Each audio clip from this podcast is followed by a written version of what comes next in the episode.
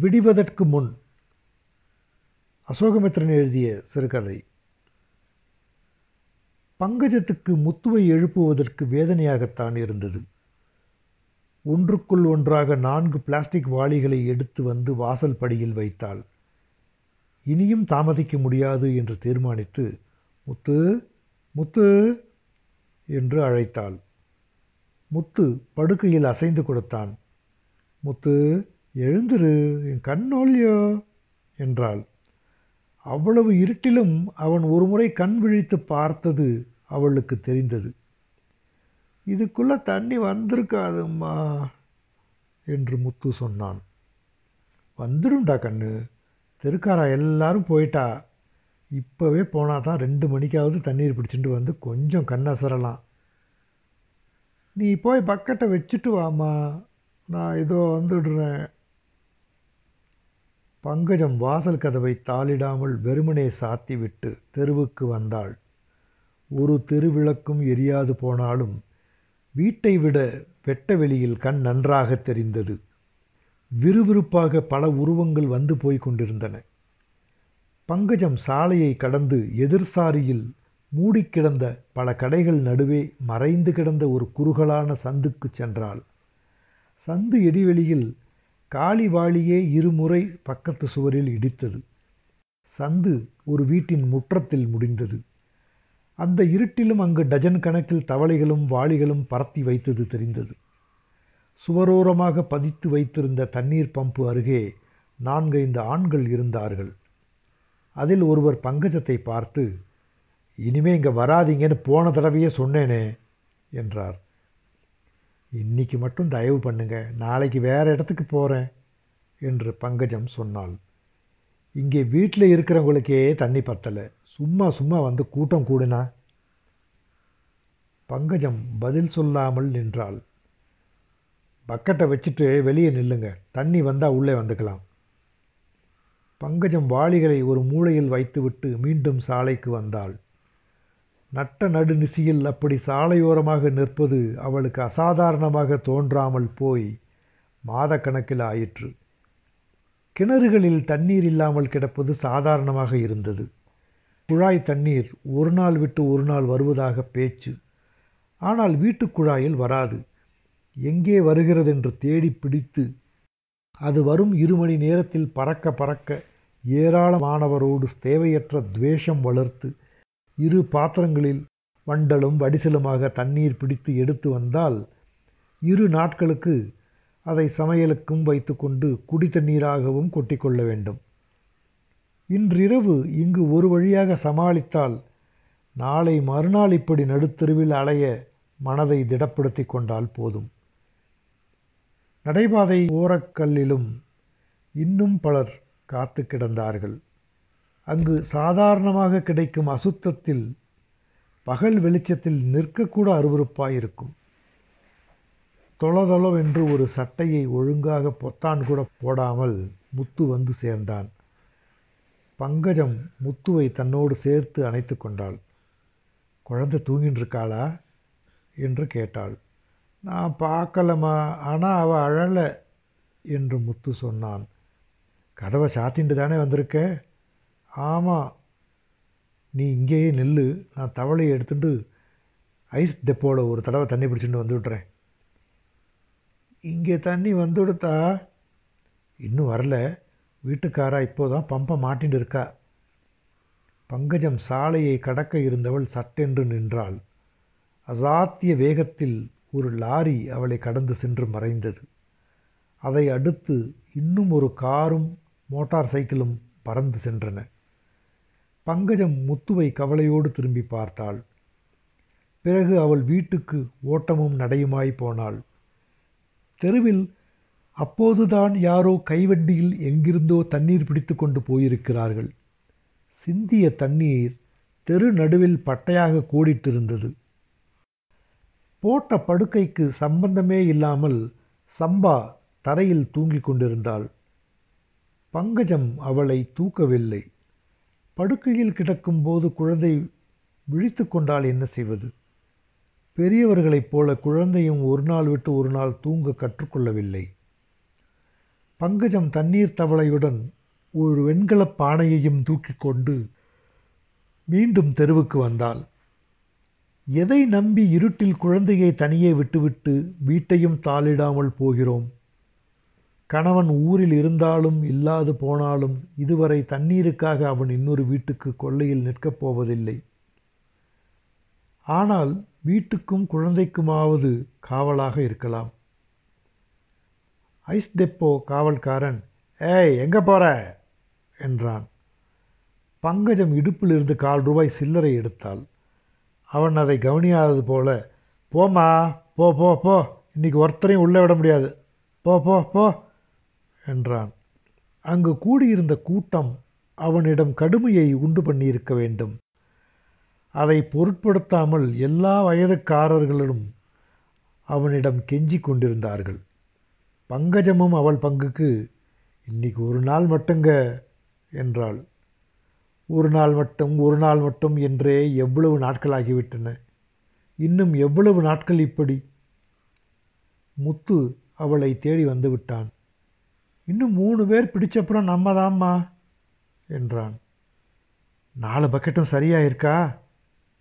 இருக்கு நீ இங்கே நெல்லு. நான் போய் தண்ணி அடித்து வச்சுட்டு உன்னை கூப்பிடுறேன். இந்த வெங்கல பானையை ஏமா எடுத்துகிட்டு வந்த? இதில் தண்ணியும் ரொம்ப கொள்ளலை. தூக்கிறதும் கஷ்டமாக இருக்கு என்ன பண்ணுறதுடா பெரிய அடுக்கில் நேத்திக்கு துணி அலசின தண்ணியை சேர்த்து வச்சுருக்கேன். முத்துவிடம் தவளையையும் வெங்கலப் பானையையும் ஒப்படைத்துவிட்டு பங்கஜம் வாளிகளை வைத்திருந்த வீட்டுக்கு விரைந்தாள். அங்கு இப்போது அசாத்திய கும்பல் சேர்ந்திருந்தது. இப்போ வந்துட்டு எங்கே உள்ளே போகிற நாங்கள்லாம் உனக்கு மனுஷர்களாக தெரியலையா? என்று ஒரு கிழவி பங்கஜத்தை தடுத்தாள். பன்னெண்டு மணிக்கே நான் வந்து பாத்திரம் வச்சிருக்கேன். கிழவி சந்தேகத்துடன் பங்கஜத்தை பார்த்தாள்.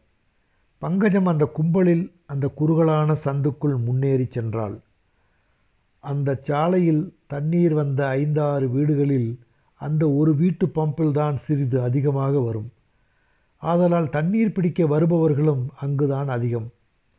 பம்ப் அருகே நின்றவர்களுடன் பங்கஜமும் முண்டி அடித்து கொண்டு தன் முறைக்கு காத்திருந்தாள். தண்ணீர் இன்னும் சிறிது நேரமே வரும் என்ற உணர்வில் ஒருவர் தவறாமல் பம்பு பிடியை அறக்கத்தனமாக இயக்கிக் கொண்டிருந்தார்கள். ஒவ்வொரு அடியும் சம்மட்டி அடி போல ஒளியெழுப்பிக் கொண்டிருந்தது. பங்கஜத்துக்கு முந்தைய இடத்தில் பாத்திரம் வைத்திருந்த அம்மாள் தலைப்பை இழுத்து சொருகிக் கொண்டு தயாராக இருந்தாள். அவள் முறை வந்ததும் பங்கஜமே அந்த அம்மாளுடைய தவளையை பம்படியில் நகர்த்தி வைத்தாள். அதை தவளை என்பதை விட வேறு பெயர் ஏதாவது தான் சொல்ல வேண்டும். அது நிரம்பினால் எப்படி நகர்த்துவது என்ற ஒரு கணம் பங்கஜத்துக்கு பயம் எழுந்தது. பாவம் அந்த அம்மாள் வீட்டில் எவ்வளவு நபர்களோ ஆனால் ஒருவர் கூட அவளுக்கு துணை வரவில்லை. தவளை பாதி நிரம்பிய போது அந்த அம்மாள் திரும்பி திரும்பி பார்த்த வண்ணம் இருந்தாள். தவளைக்கு பிறகு இன்னும் நான்கு பெரிய அடுக்குகள். அதன் பிறகு பங்கஜத்தின் முறை. இரண்டாம் அடுக்கு நிரம்புவதற்குள் அந்த அம்மாளுக்கு பெரிதாக மேல் மூச்சு கீழ் மூச்சு வாங்கத் தொடங்கியது. பம்பு அடிப்பதிலும் கை தடுமாறியது. நான் அடிக்கிறேன் நீங்கள் பாத்திரத்தை நகர்த்துங்க என்று சொல்லி பங்கஜம் பம்ப் பிடியை வாங்கி கொண்டாள். பம்பை சுவரில் பதித்து வைத்திருந்ததால் ஒரே பக்கமாக ஒரே கையில் தான் அடிக்க முடியும். நிதானமாக அடித்தாலே ஒரு பாத்திரத்திற்குள் கை சளைத்துவிடும் பங்கஜம் அந்த அம்மாளின் பாத்திரங்கள் அனைத்திற்கும் தண்ணீர் அடித்து தந்துவிட்டு தன் வாளியை நகர்த்தி வைத்தாள். அங்கு நின்றிருந்த ஒருவர் ஒருத்தரே அண்டா அண்டாவா தண்ணீர் எடுப்போனா பா மற்றவங்க என்ன பண்ணுவாங்க? என்று சொன்னார். மூச்சு இறைக்க பங்கஜம் இதுதான் என்னது முதல் பாத்திரம் என்றாள். அந்த நபர் யோ சந்தானா இங்கே என்ன கேள்வி கேட்பார் யாரும் இல்லை? இந்த பொம்பளைங்க இப்படி ஒரேடியாக பம்பை பிடிச்சி வளைச்சிக்கிட்டு இருக்காங்களே. விடுமா நாங்களும் தண்ணி பிடிக்க தான் மணிக்கணக்காக நின்றுட்டுருக்கோம் என்றார். தண்ணீர் நிரம்பிய அடுக்குகளை எடுத்து போய்க் கொண்டிருந்த அம்மாளிடம் பங்கஜம் நீங்கள் தான் அவர்கிட்ட சொல்லுங்கம்மா என்றாள். அந்த அம்மாள் அந்த நபரிடம் அவங்க இன்னும் பிடிக்கவே இல்லைப்பா என்றாள். ஆமாம் இதில் கூட்டு. பங்கஜத்தின் தோளே கலண்டு விடும் போல இருந்தது. இன்னும் மூன்று வாளிகள் அடித்தாக வேண்டும். கொண்டு வந்தவற்றில் முழுக்க தண்ணீர் எடுத்துக்கொண்டு போனால் கூட இரண்டாம் நாள் மாலையில் எல்லாம் காலியாகி கிடக்கும். அரிசியை சரியாக களைய முடியாது. சட்டென்று யாராவது ஊரிலிருந்து வந்துவிட்டால் முகம் கழுவிக்கொள்ள ஒரு செம்பு தண்ணீர் தர முடியாது. மறுநாள் சுத்தமான வேஷ்டி புடவை வேண்டுமென்றால் துணி நனைத்து உலர்த்த முடியாது. பங்கஜம் அவளுக்கு ஞாபகம் இருந்த தோத்திரங்களை மனத்துக்குள் சொல்லிக்கொண்டு பம்பை அடித்த வண்ணம் இருந்தாள். ஒரு முறை கூட ஒரு தோத்திரத்தை கூட முழுக்க சொல்ல முடியவில்லை. அங்கு விரல் இடுக்கு இடமில்லாமல் நிறைந்திருந்த மக்களும் பாத்திரங்களும் அவளுடைய கண்ணில் மிக லேசான நிழலாக தென்பட்டது போல் தோத்திரங்களும் ஒரே குழப்பமான குவியலாக வந்து போய்க் கொண்டிருந்தன. லலிதா சகஸ்திரநாமத்தில் சௌந்தர்ய லகரி நடுவே கிருஷ்ணாஷ்டகம் பித்துக்குளி முருகதாஸ் பஜன் பாட்டு. அம்மா அம்மா அம்மா. பங்கஜத்துக்கு அம்மாவென்று கத்தி அழைக்கக்கூட முடியாது போல தோன்றிற்று. அவளுடைய கை ஏதோ தனிப்பட்டு போனது போல ஏறி இறங்கிக் கொண்டிருந்தது. மார்பு எவ்வளவு கனத்ததோ அந்த அளவு மனம் காலியாக இருந்தது. அவள் அவளே இல்லை. அவள் வேறு யாரோ? வேறு யாரோ என்று சொல்வது கூட தவறு. வேறு ஏதோ? மூன்றாவது வாளி அடிக்கும்போது முத்து வந்துவிட்டான். ஐஸ் டெப்போவில் என்ன ஆயிற்று என்று கேட்கக்கூட முடியாமல் பம்பு பிடியை பங்கஜம் முத்துவிடம் கொடுத்தாள். அவன் கையால் அடிக்க முடியாமல் இரு கைகளாலும் பிடியை பிடித்து கொண்டு ஒவ்வொரு முறையும் தன் முழு உடலையும் உயர்த்தி அடித்தான். பங்கஜம் ஒவ்வொரு வாளியாக தூக்கி சாலை நடைபாதையில் கொண்டு போய் வைத்தாள். அங்கே இன்னும் எவ்வளவோ பேர் தண்ணீர் பிடித்தும் பிடிக்காததுமாய் பாத்திரங்களையும் வாளிகளையும் வைத்திருந்தார்கள். ஆண்கள் சைக்கிள்களில் எப்படியெல்லாமோ குடங்களையும் தவளைகளையும் கட்டி தொங்கவிட்டு கொண்டு அலைந்து கொண்டிருந்தார்கள்.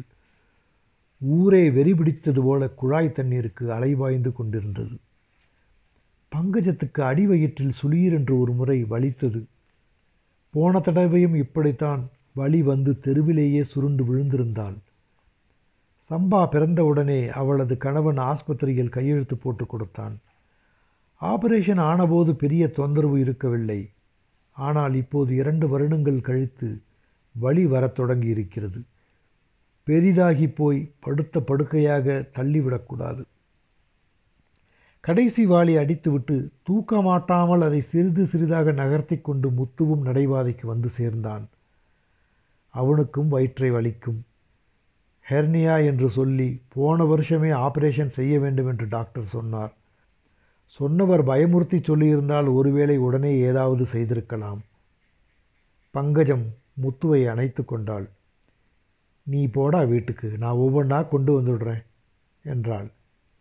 ஐஸ் டெப்போவில் சாவித்திரி கிட்ட சொல்லிட்டு வந்திருக்கேன் அதையும் அடிச்சுட்டு போகிறேம்மா என்று முத்து சொன்னான். வேண்டாண்டா கண்ணா இது போகிறோம் எப்படியாவது பார்த்துக்கலாம் அப்போ அங்கே போய் காளி பாத்திரத்தை எடுத்துகிட்டு போகட்டுமா?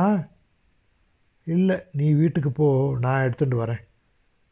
பங்கஜம் ஒவ்வொரு வாளியாக சாலையை கடந்து மறுபுறம் இருந்த நடைபாதையில் கொண்டு போய் வைத்தாள். அங்கே ஒரு கன்றுக்குட்டி அவள் அருகே வந்தது. போ போ என்று விரட்டினாள். அது நகராமல் அங்கேயே நின்றது. அடுத்த வாளி எடுத்து வர அவள் நகர்ந்தவுடன் அது நிச்சயம் தண்ணீரில் வாயை வைத்துவிடும். பங்கஜம் மறுபடியும் அந்த கன்றுக்குட்டியை விரட்ட முயன்றாள். எந்த துவேஷமும் பாராட்டாமல் அது சொரிந்து கொடுக்க வாகாக தலையை உயர்த்தியது. சரி குடி என்று பங்கஜம் சொன்னாள். சாலை மறுபுறத்தில் வைத்திருந்த இதர பக்கெட்டுகளையும் எடுத்து வர விரைந்தாள். நாளை மறுநாள் இந்த அளவு தண்ணீராவது கிடைக்குமா என்று தெரியாது. ஆனால் இன்றைய போது இதோடு முடிந்துவிட்டது.